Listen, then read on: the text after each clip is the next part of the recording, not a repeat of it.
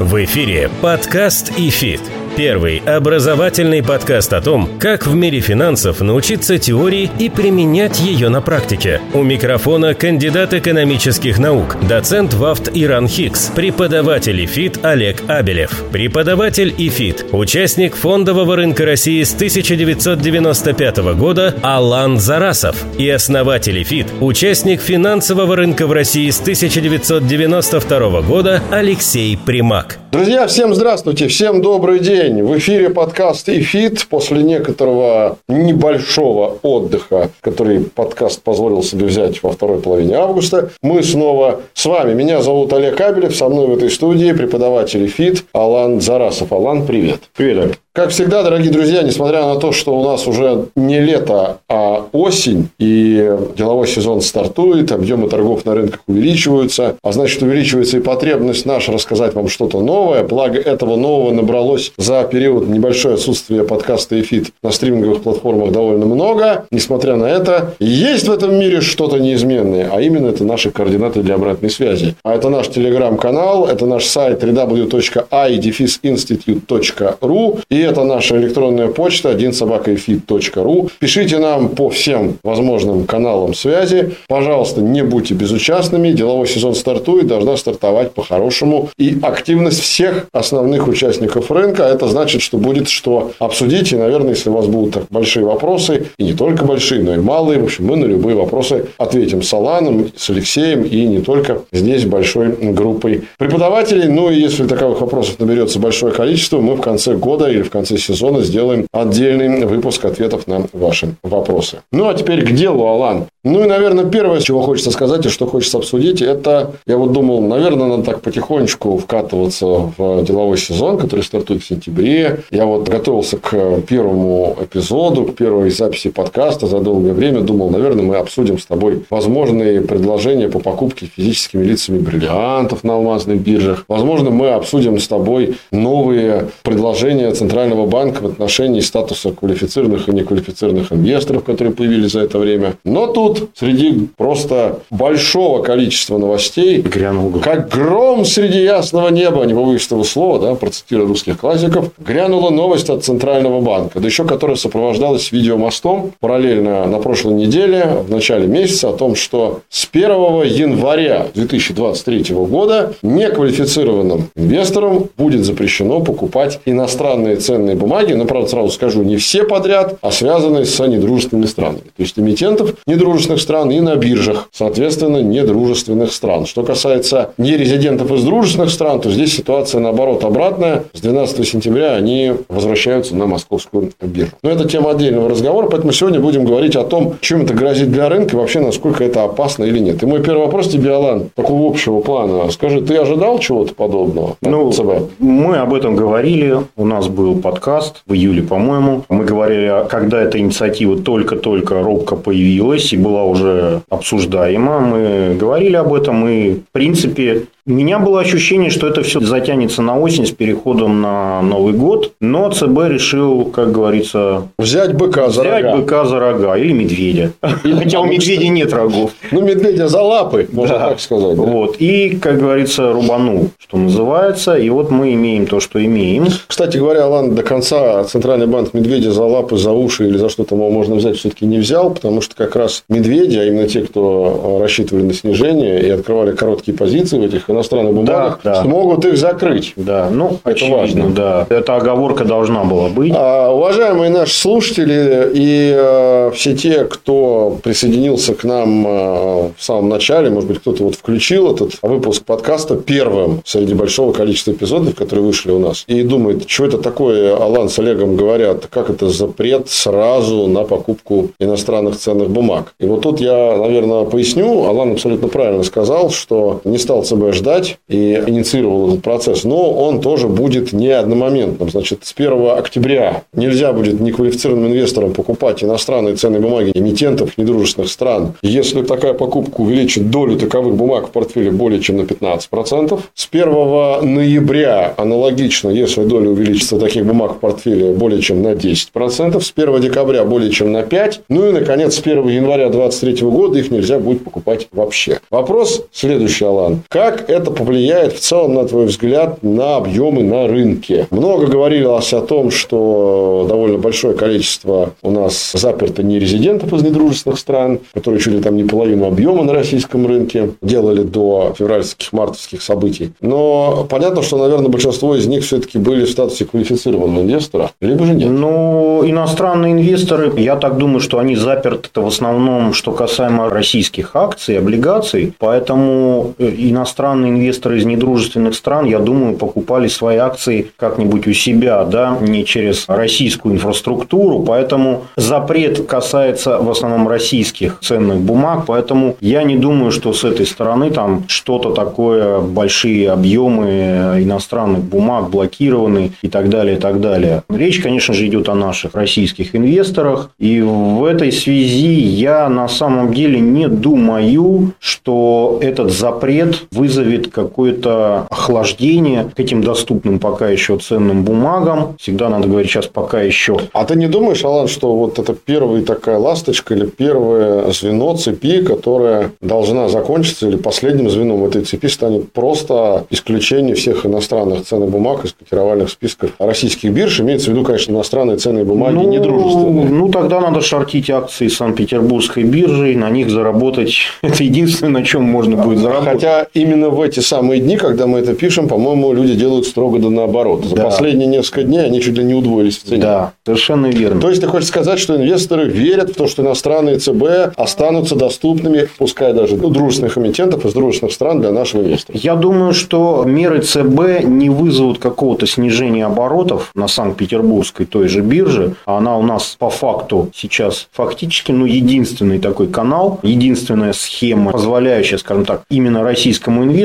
не прибегать к помощи иностранных брокеров, а покупать чисто через российскую инфраструктуру. Так вот, я не думаю, что это вызовет какое-то падение объемов. На самом деле, там и так объемы по сравнению с э, дофевральскими событиями гораздо ниже. И то, что Никвалом там постепенно будут вводить этот запрет, на мой взгляд, это практически не сильно скажется на оборотах этой биржи. Потому что мы с тобой говорили в июле, что стать квалом в нашей стране, извините, особого труда не стоит. Это ранее. Вот сейчас поди-ка 30 миллионов вытащи из кармана. Да. Хотя, может быть, и не 30. На самом деле, я сейчас так сказал э, слово 30, но на этой же По-моему, видео... это не принято еще. Абсолютно. Я хотел сказать, что на этой же видеопресс-конференции руководитель департамента ЦБ по защите прав инвесторов Михаил Мамута сказал, что 30 – это цифра, вброшенная в инвестиционное сообщество для обсуждения. Да. да. А, и то, о чем ты говорил на одном из предыдущих наших Шесть эпизодов, в одном из подкастов, скорее всего, финальная цифра, на которой остановится ЦБ, будет где-то между 6 и 30. Возможно, но по факту с нашего разговора минуло уже, наверное, скоро два месяца. Цифра 6 пока действующая, порядок не изменен. Я думаю, что все, кому это было надо за это время, успешно прошли статус квалифицированного инвестора. И, в общем-то, не сильно уменьшится поток новых денег на эту площадку. Вот. Мое такое мнение. Подкаст и фит.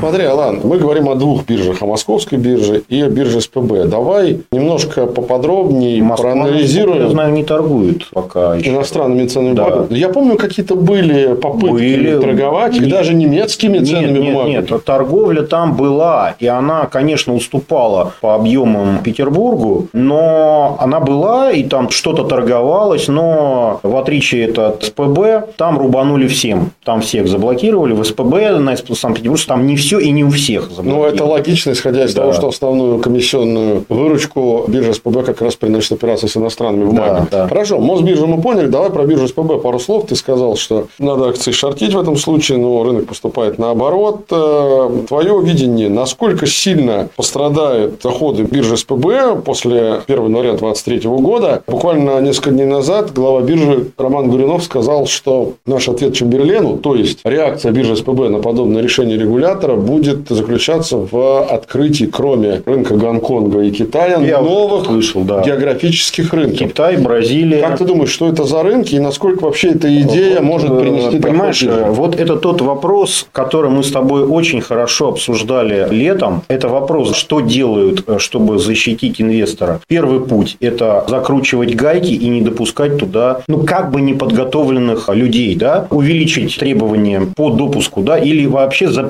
да, постепенный запрет. Так вот, ЦБ пошел по пути постепенного запрета. И, возможно, по пути увеличения требований к квалификации. Но пока это еще в стадии обсуждения. Но мы с тобой обсуждали, а почему бы ЦБ не заняться юрисдикциями и схемами выхода на дружественные и недружественные юрисдикции. То есть с этого края не попытаться защитить людей. Да, и сразу Санкт-Петербургская биржа, уважаемая всеми, предлагает э, альтернативные варианты. Но мы с тобой не можем, и ни один человек не может поручиться, что, например, Бразилия будет являться дружественной юрисдикцией на ближайший хотя бы год. И чего делать в этом да, случае? И бабах мы получаем все то же самое. ЦБ это вообще не контролирует и не рассматривает. А на мой взгляд, он должен был бы наравне с запретительно-ограничительными мерами к инвесторам заняться бы и дружественными, и недружественными схемами выхода на рынки биржевые. То есть, посмотреть, какие депозитарии в схемах дружественные, какие недружественные и так далее. И понимаешь, что толку запрещать, когда, я понимаю, биржа коммерческая организация, она стремится сохранить свой доход. Она, естественно, предлагает другой продукт. Но другой продукт тоже может быть рискованным. Так что же делать? Какой есть рецепт? Как защититься от этого? Сегодня бразильский депозитарий дружественный, завтра он уже недружественный. Мое мнение, что сейчас, в принципе, иностранные ценные бумаги для российского инвестора, находящегося в России, в российской юрисдикции, обладают повышенным инфраструктурным риском. Мы не можем гарантировать, что какая-то схема выхода на какую-то юрисдикцию может быть дружественной или сама страна может быть дружественной всегда. И если ЦБ у нас этим вопросом не озадачился, мы сами должны озадачиваться и спрашивать у биржи, в данном случае у Санкт-Петербургской биржи, какой депозитарий конечный, какой низовой, каким образом осуществляется схема выхода на Бразилию, не задействованы там западные кастодианы, то есть хранители ценных бумаг клиентов и так далее, и так далее. И если Санкт-Петербургская биржа опубликовывает схему доступа, мы как бы берем себя, так сказать, и представляем себя как взрослых людей, мы сами решаем, рискованно это для нас или нет. Мое мнение, я еще раз говорю, априори сейчас любой иностранный рынок ценных бумаг биржевой для нас является повышенным риском. Я хотел бы добавить, что какие бы новые географические рынки СПБ биржа не предлагала потенциальным инвесторам, все равно определенный риск попадания под санкции существует. Почему? Косвенно, не напрямую, а даже адресно, мы имеем в виду биржу СПБ, как адресата санкций. А, допустим, это могут быть те же депозитарии, которые находятся вроде бы в дружественных странах, но при этом инвесторы этих стран, будучи резидентами, могут покупать какие-то активы в странах недружественных. И условные Соединенные Штаты или Евросоюз или Канада могут просто наложить санкции на ту же Бразилию по этим самым причинам. Не на всю страну, но имеется на так. бразильские депозитарии. Вполне может быть и так. Поэтому риторика биржи СПБ вполне понятна, что она еще может говорить. Ясно, что бирже нужно на чем-то зарабатывать, она будет искать другие рынки. Но, уважаемые слушатели, мы с Аланом к вам обращаемся. Будьте бдительны в этом отношении. И даже несмотря на то, что в скором времени, скорее всего, будет увеличено количество бумаг и в Гонконге, которые можно будет купить, и, возможно, появятся другие страны в качестве принадлежности эмитентов для покупки, это отнюдь не снимает санкционных рисков. Поэтому, если уж вы собрались инвестировать в такие бумаги, не надо, ну, называется, входить на полную катушку. Да? Вы себе какую-то долю в портфеле этих бумаг ограничите. Безусловно. Подкаст и фит. Следующий важный момент, который я хотел тоже с тобой обсудить, требует нескольких цифр, а вернее их обнародования. Я тут э, все думал, когда же появится хоть какая-нибудь цифра о том, каков же масштаб заблокированных активов. Собственно говоря, вводя вот эти ограничения, о которых мы начали говорить в начале нашего эпизода, они продиктованы вполне логичным и здравым желанием Центрального банка обезопасить неквалифицированных инвесторов от того, чтобы у них мало того, что оказались заблокированными активы, так еще и пропала юридическая база для того, чтобы эти активы разблокировать. Потому что те, кто после 24 февраля оказался в таком статусе, далеко не факт, что скоро станут свидетелями разблокировки своих активов чисто хотя бы по юридическим причинам. Теперь две цифры. Наконец-то ЦБ их обнародовал. Итак, количество инвесторов, которые оказались пострадавшими после февральских событий, а именно те, кто покупали иностранные ценные бумаги недружественных стран и не могут с ними ничего сделать, примерно 5 миллионов человек. И объем активов, тоже обнародовал ЦБ, который оказался замороженным, это примерно 320 миллиардов рублей. Ну и вот перед началом а, записи эпизода мы с Аланом так переглянулись, подумали, ух ты, 320 миллиардов рублей, наверное, приличная все-таки сумма, да, наверное, кто-то очень на большую сумму наторговал. Может быть, так оно и есть. Я, конечно, понимаю, что подходить к этим цифрам нужно избирательно. И мы помним старый анекдот про среднюю температуру по больнице 36,6. Да. У кого-то упадок сил, у кого-то жар, он уже расплавился. Но ничего иного нам не остается. И поделив 320 миллиардов на 5 миллионов, мы получаем среднюю позицию в портфеле заблокированных немногим более 60 тысяч рублей. Но надо понимать, что это с учетом равенства один счет, один человек. Мы вполне допускаем, что у одного клиента могло быть несколько счетов, поэтому эта сумма уже может быть иной. Но, в принципе, в первом приближении не бог весь что, не правда ли, Алла? Ну, хорошо, если это так. Мы, конечно, очень примитивно поделили, но у нас нет другого выхода. Если средний россиянин, торговавший на иностранных рынках, потерял всего 60 тысяч, ну, и слава богу, что так. Кто-то Мне потерял казалось... 5 тысяч, а кто-то да, потерял да, 5 миллионов. Да, да. Ну, опять же, да, что имеем, да, о том и говорим. С одной стороны, цифра 320 миллиардов пугающая,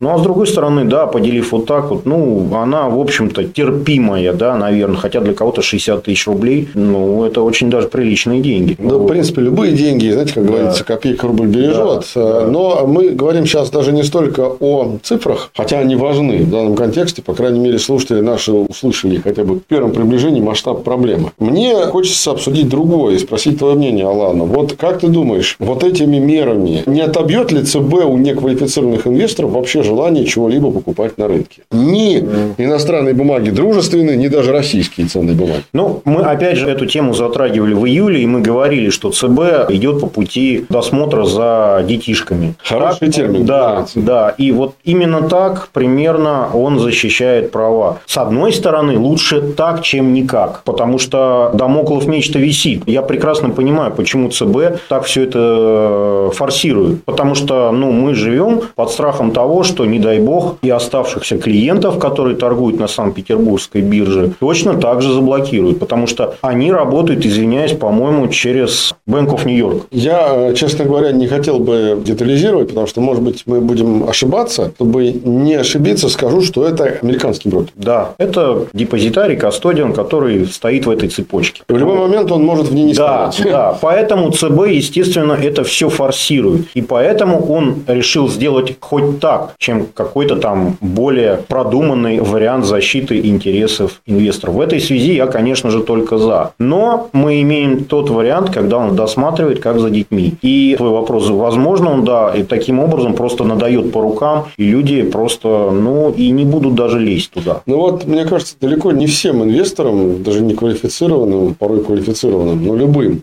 нравится, что его водят за руку. То есть, кому-то нравится такой вариант. Ты знаешь, как есть малые дети, которые приходят в сад. Естественно. Есть дети, которым нужно, чтобы их водили за руку и показывали, вот здесь можно порисовать, здесь можно покушать, здесь поспать. Ну, а есть дети, которые говорят, я сам. Вот с точки зрения вот пристального такого патронажа ЦБ э, над инвесторами, не получится ли благими намерениями услать дорогу в известном направлении? Я думаю, что вторая категория, я сам, это люди очень близкие к профессионалам, скорее всего, фондового рынка. Это люди, обладающие возможностями выйти на этот рынок более традиционным способом. Это вывести каким-то образом активы на Запад, открыть счет в западном брокере и там вести операции. Ну, почему же? Смотри, немножко я позволю себе с тобой подискутировать. Я имел в виду я сам в плане выбора. То есть, сегодня у меня даже, по большому счету, как у неквалифицированного инвестора, сильно сузился выбор инструмента. То есть, если раньше я мог себе позволить покупать, не знаю, там, американские ценные бумаги да, на бирже СПБ или даже до февраля через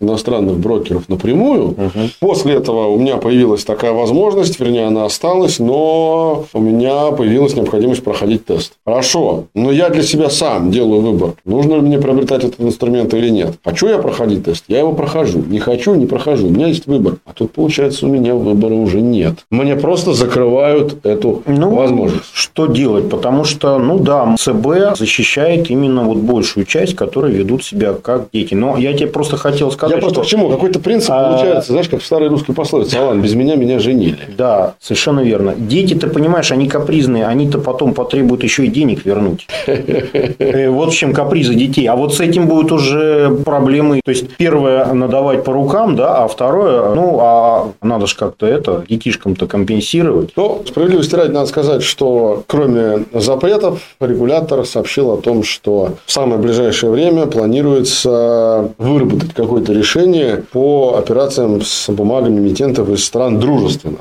И здесь ЦБ сообщил о том, что до конца года будет принято какое-то решение. Сейчас идет активная работа всех участников рынка, чтобы понять, как вести депозитарную деятельность без участия депозитариев из недружественных стран, чтобы история с э, Евроклиром и Клирстримом не повторилась. А мне думается, что, наверное, какое-то решение будет найдено, и в скором времени многие неквалифицированные инвесторы получат альтернативу бумагам, которые попадут под запрет в виде бумаг э, Надеюсь, других. надеюсь. Просто на самом деле меня поражает тот факт, уже сколько месяцев эта ситуация тянется, а ну, до сих пор люди покупают э, американские акции с хранением в американском банке. Ну, что делать?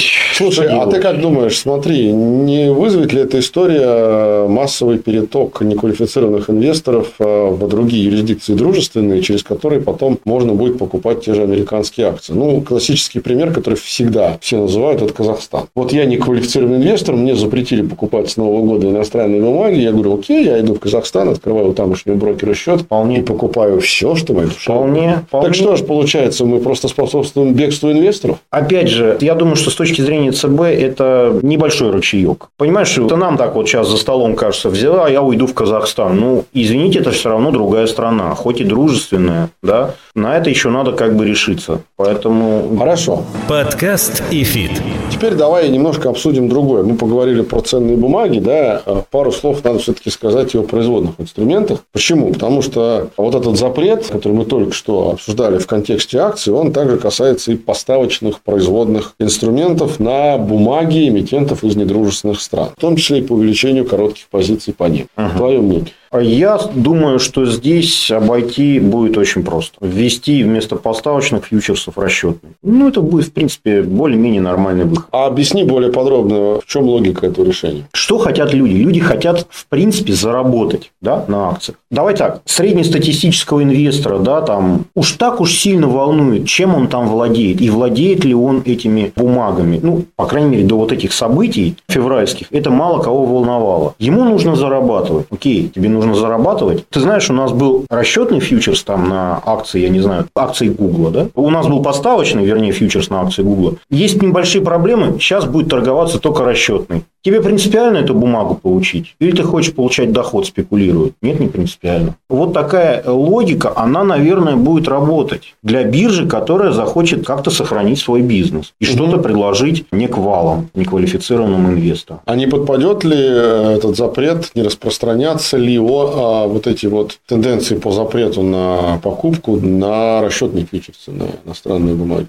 Ты думаешь? Я не думаю, потому что здесь есть привязка к базовому активу, к акции, но нет факта, понимаешь, владения в итоге, нет возможности владения. Я думаю, что это выход. Я не думаю, что ЦБ будет как-то жестоко ограничивать и обращение расчетных фьючерсов на иностранные активы. Мне кажется, этот вариант, который, в общем-то, наверное, должен устроить всех в этой ситуации. И не исключено, что мы увидим, может быть, даже и на московской бирже какие-то новые расчетные контракты. Ну, я на московской бирже могу сказать, что мы в скором времени увидим абсолютно точно новые валютные пары рубль э, против валют дружественных стран. А это значит, что мы увидим, наверное, и контракты на эти валюты. Безусловно. А это значит, что купить, э, встав рано по утру, позавтракав, открыв свой ноутбук и приложение своего брокера, валютную пару рубль-дирхам Эмиратов, можно будет уже очень скоро. И это абсолютная реальность, которая очень-очень недалеко. Если только эти дирхамы будут дружественные нам. После Опять того, же... как я увидел сообщение одного довольно небольшого, но известного из большой истории российского банка пару дней назад, что приходите к нам в отделение, покупайте у нас за рубли дирхамы. Оказывается, курс-то по ним с 1997 года. Я, да, я себя спросил, где вы были эти 25 лет, но я понял, где.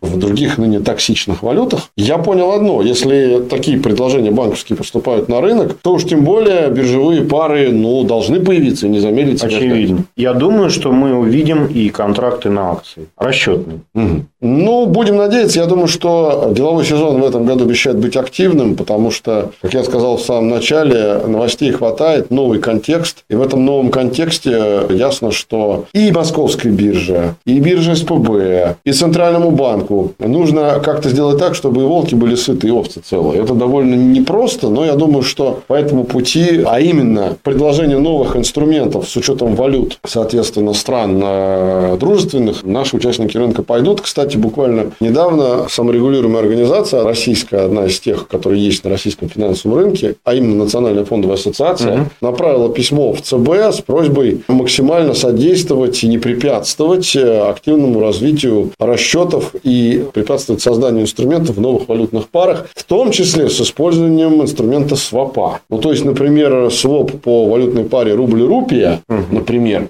или рубль-дирхам, это, мне кажется, очень-очень близкая реальность. И это позволит увеличить ликвидность инструментов, в принципе, на российском рынке, мне кажется. Да, ты прав, я полностью с тобой согласен. Мы будем свидетелями появления э, традиционных инструментов, новых инструментов. Понимаешь, мы живем в новой реальности. И нам еще несколько месяцев назад выражение дружественный депозитарий, недружественный депозитарий казалось бы дикостью. Ну, да, на, там. на самом деле, это выражение, которое, по-моему, пока не имеет юридического статуса. Я встречал два варианта выражений по отношению к ценным бумагам, странам, депозитариям, ну и вообще юрисдикциям, давай так скажем. Да. Это дружественные и недружественные, и токсичные и нетоксичные. Да. В принципе, сейчас кто как хочет, так и употребляет. Я хочу сказать, что на самом деле регулятор мог поступить гораздо жестче, потому что первоначально, как раз несколько месяцев назад, когда шло вот это обсуждение, что делать с неквалифицированными инвесторами и их доступом к иностранным ценным бумагам, одной из идей ЦБ был вообще полный тотальный запрет неквалифицированным инвесторам покупать вообще любые иностранные ценные бумаги что дружественные, что недружественные. Но, слава богу, вот как-то удалось найти компромисс. И вполне понятно, по каким причинам. По причинам просто того, что тогда многие торговые площадки лишились львиной части своих доходов, если бы это произошло. Да.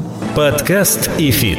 В завершении последняя тема, последняя вещь, которую я хочу обсудить с тобой вот в контексте этих запретов, это, безусловно, ситуация на рынке, даже, я бы сказал, ныне крайне-крайне актуальна актуальным для большинства инвесторов, которые являются неквалифицированными. Я имею в виду рынок долговой. Там, слава богу, никто никому ничего не запрещал. Ну и большого спроса на там, ОФЗ недружественных стран со стороны российских инвесторов, а уж тем более неквалов, не было никогда. Но я хочу тебя спросить о другом. А как ты думаешь, по примеру срочных инструментов, акций, паевых фондов, можем ли мы в скором будущем увидеть э, большую линейку для российского Никвала, ну и Квала, в принципе, тоже, облигаций федеральных или субфедов в дружественных странах. Ну, субфедов где федерации, а федеральных бумаг, соответственно, унитарных стран. Ты имеешь ну, в виду ну, например, облигации того же Китая? Например, ОФЗ Китая, ОФЗ Индии, ОФЗ Нет, Эмиратов. Ну, я бы это очень даже приветствовал. Смотри, тебе брошу такую для дискуссии тему. А зачем это все надо, если сейчас российский долговой рынок один из самых привлекательных в мире? И по доходности, и по ценам. Вот на кой черт тебе нужны федеральные облигации Индии, если у тебя есть куча выпусков ОФЗ, хочешь Хочешь структурных, хочешь с флотерами, хочешь с переменным купоном, хочешь с постоянным. Понимаешь, в чем дело? Ситуация меняется.